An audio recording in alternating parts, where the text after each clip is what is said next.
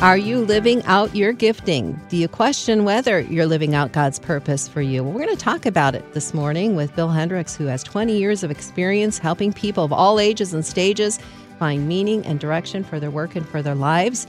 He is president of the Giftedness Center, a Dallas based consulting firm specializing in organizational effectiveness and individual career guidance. And good morning, Bill. Deb, Ken, good to be with you this morning. Yep, always good to have you with us, Bill. So, as we look at this, Bill, do you think that everybody, at least at some point in their life or season of their life, feels like, what am I here for? Oh, absolutely. I think it's inherent to human nature. We wonder why why am I here? Uh, what am I supposed to be doing with my life? Mm-hmm. Uh, what's my purpose? I mean, the the question comes in many forms, but uh, it it boils back to that same thing. So, Bill, as you work in the Giftedness Center, um, how how do you help people discover where they really fit in? Because we're all such a mixed bag. How do you do that? Well, we are a, mix, a mixed bag, but the way we do it at the Giftedness Center is not through a test or a, a you know an, an inventory questionnaire. We actually uh, have a story based process. We we interview people and get some stories from their lo- own life history, and we're working with this phenomenon about human beings that we call their giftedness. Every person uh, is designed by God, and for each and every human being, God has already built into them when they arrive what we call a, a form of giftedness. It's what they're born to do. For one person, it's to solve problems. For somebody else, it's to understand something at a very deep level. For somebody else, it's to influence people's behavior. Everybody has something that they consistently and instinctively and naturally do. And it's a pattern of behavior in their life. So you go back to moments in their life when they were using that giftedness. And the way we know what those are is moments when they were doing an activity they enjoyed doing. We get all the rich detail of what were they doing, how were they doing it, and then we we go back through that interview. And if you know what you're looking for, you always find a very consistent pattern of behavior that describes their giftedness, mm-hmm. and begin to show them what that pattern is. Yeah. Bill, do you have an example for us you could share with us? Uh, obviously, um, just hypothetically, but uh, share that with us with, if you have one. Well, absolutely. Uh, in in a book that I wrote about this called "The Person Called You," I actually use a real life example from of a person that everybody's name is going to know, Warren Buffett, the the you know the investor. Yeah. And we have a lot of data from his life from a, a wonderful biography that someone wrote. And it, it turns out that when when Warren was just a kid, he, he had a fascination with numbers, and he would uh, he would literally play with with numbers related things. He and a friend would sit on the sidewalk and watch cars go by, and he would memorize license plates to see if the numbers came by again. Uh, one of his favorite toys was a coin changer, um, and that continued that interest in numbers and and working with him uh, continued all the way into his teen years. He got interested in how the stock market worked, and he discovered the the, the whole process of uh, gains over time. You know that that wealth increases like a snowball as it, you know in incremental ways. And he went and got a degree in accounting and and advanced degree, you know, in finance. And then he started Berkshire Hathaway with family and friends, and the rest, as they say, is history. Yeah. That's a that's a very clear and obvious example of a lifelong pattern of someone and where it went. Mhm. We're talking with Bill Hendricks. He's written the book, The Person Called You Why You're Here, Why You Matter, What You Should Do with Your Life. So, Bill, uh, let's talk to that young person, that person that maybe is e- either in college or just got out of college and they're looking at the job market and they're like, what can I do? Maybe they didn't go into a specific thing like to be a nurse or a doctor or something like that, but they're they're wondering how how do I decide what is the best career choice now? Yeah, well, the, the in in the back of my book, by the way, we have a simplified version of this storytelling process. And the thing I would always encourage someone is you you've got to first uh, figure out well what is it that God has made me to do. Uh, you know, getting a degree that is not the same thing as being gifted to the task. Mm-hmm. You you can have a you know a degree that says you you passed all the tests and everything, but if your heart is not in the work, that mm-hmm. work's probably not going to be very sustainable over time. So you go back and you look at, well, what strengths has God given to me? You find a partner, you tell these stories to your partner, together with your partner, you look for this pattern. And then based on the insights that you gain from whatever that pattern's saying, first of all, it'll tell you some of the subject areas that you should be working with. Maybe you, like Warren Buffett, you should be working with numbers, uh, you know, not, not in sales. Or maybe, maybe you're a person who wants to influence people's behavior. Well, then you probably don't want to become an actuary yeah. I'm, I'm, I'm speaking sort of obviously, Uh-huh. but honestly, a lot of people they never think about uh, what they're they, never think about fitting who they are with the task that they're going to have to do. Yeah. So, Bill, maybe there's people that are listening that have been laid off, you know, in the tech industry or something Yeah. along those lines, which Yeah. is happening a lot these days. Uh, what would you uh, instruct or help this person to do? Well, that's a that's a- obviously a tough spot whenever somebody you know loses a job, and at that point, you know they they may have to just take any old job, as it were, sort of a make make work, um, really just to keep cash flow going. And there's no shame in that. Yeah. There's no shame in that at all. Having said that, I think people need to think not just oh I've got to find a job somewhere and then settle Mm-hmm. and just take you know any job that comes along and say, well, I guess I'm stuck here. You need to realize God put you here for a purpose, Hmm. And that giftedness speaks to that purpose.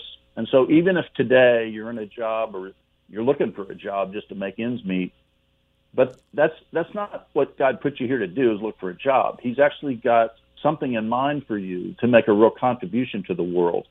And again, you go back and you start with what is my giftedness? Because everything's going to flow out of that. Um, that's that's really the means that God has given you to help the world and its people flourish.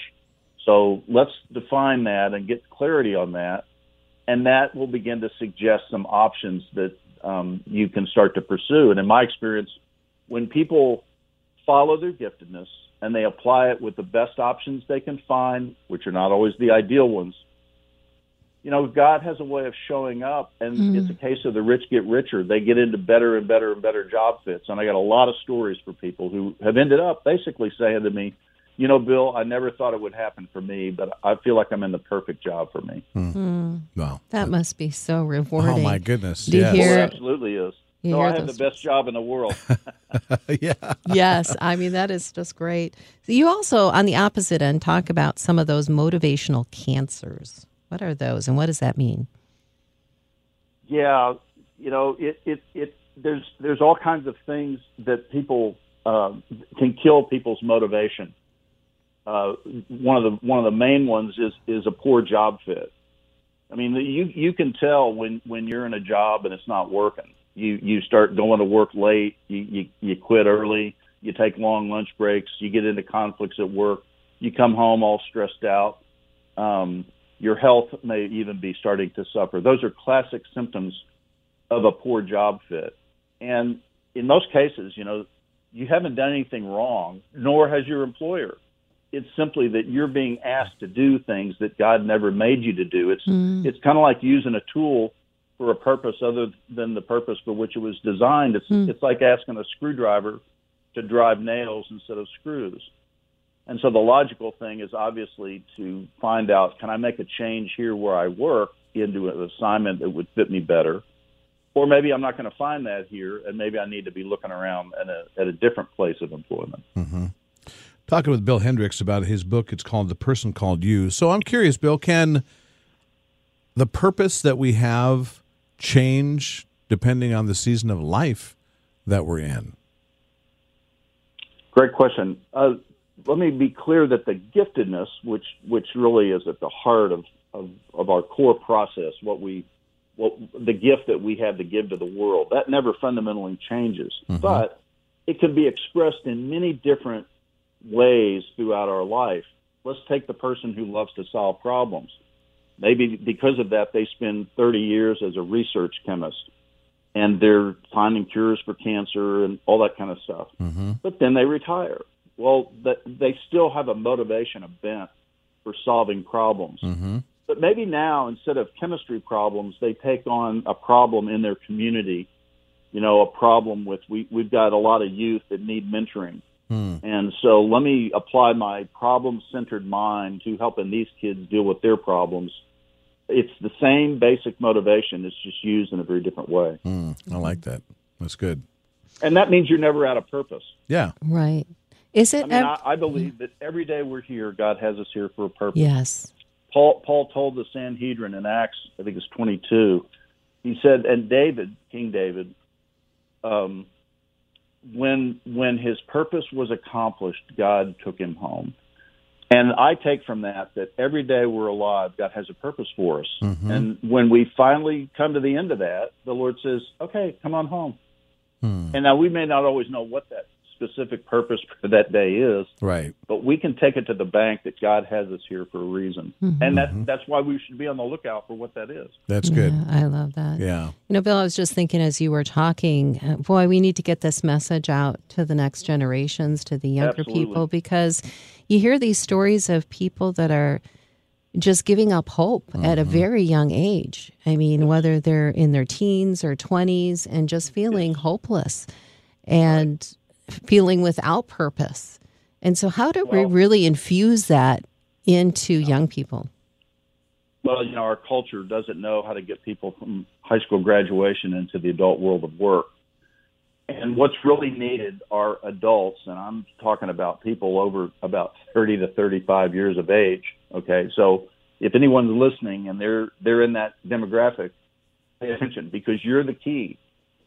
What young people need more than anything else is an older adult to come and invite them into the adult world, which means to begin to treat them like adults, uh, give them responsibility, uh, listen to them, don't judge them, but uh, help them begin to understand their giftedness. And you can do that. This process that I'm describing of telling stories and looking for patterns, we've got it in the back of the book, and, and it doesn't. It's it's not brain surgery. Um, anybody who cares about help, helping other people develop can use this process, and we've got some other resources to help you learn how to do that. But right there with giftedness, the other life message for me, Deb, is mentoring. Mm-hmm. If I could create an army of mentors in this world, we could move the needle. And so I'm appealing to every older adult, again, 35 on up. You need to invest your life in other in other younger people. That's the key. hmm And if people are Bill are going through their life and they are an older adult and they still are wondering what their purpose is, I'm assuming that this uh, method that you have as well can help them as well, right? Absolutely. Well, it's always advantageous to discover your giftedness early in your life, as early as possible. Sure. You know, it's also never too late. And I've worked with people that are in their 80s Hmm. and and you know help them because they got time in their hands and they're wondering, well, what should I do? And help them discover what what they're called to do. And cool. it's always a joy because I mean, I've literally had people in their 80s say to me, "Wow, I I wish that I had known this 60 years ago, Hmm. but I've never felt so so, so alive and like you know God really wants to use me." And that's so exciting. That's that is so encouraging is. for everybody that's listening today, whether you're 20 or 80 or anything in between or over. uh, we appreciate that. That is Bill Hendricks, and if you want to follow him too, you can go to billhendricks.net. Uh, he regularly shares his thoughts there. Also, the book is called "The Person Called You," and we'd love to have you. Uh, find uh, this resource and maybe even have it for somebody else too. Bill, always a pleasure, brother. Thank you for joining us today. Well, God bless you. God bless your work. Thanks, Deb, Ken. It's been great to be with you and your listeners. Yeah, appreciate it.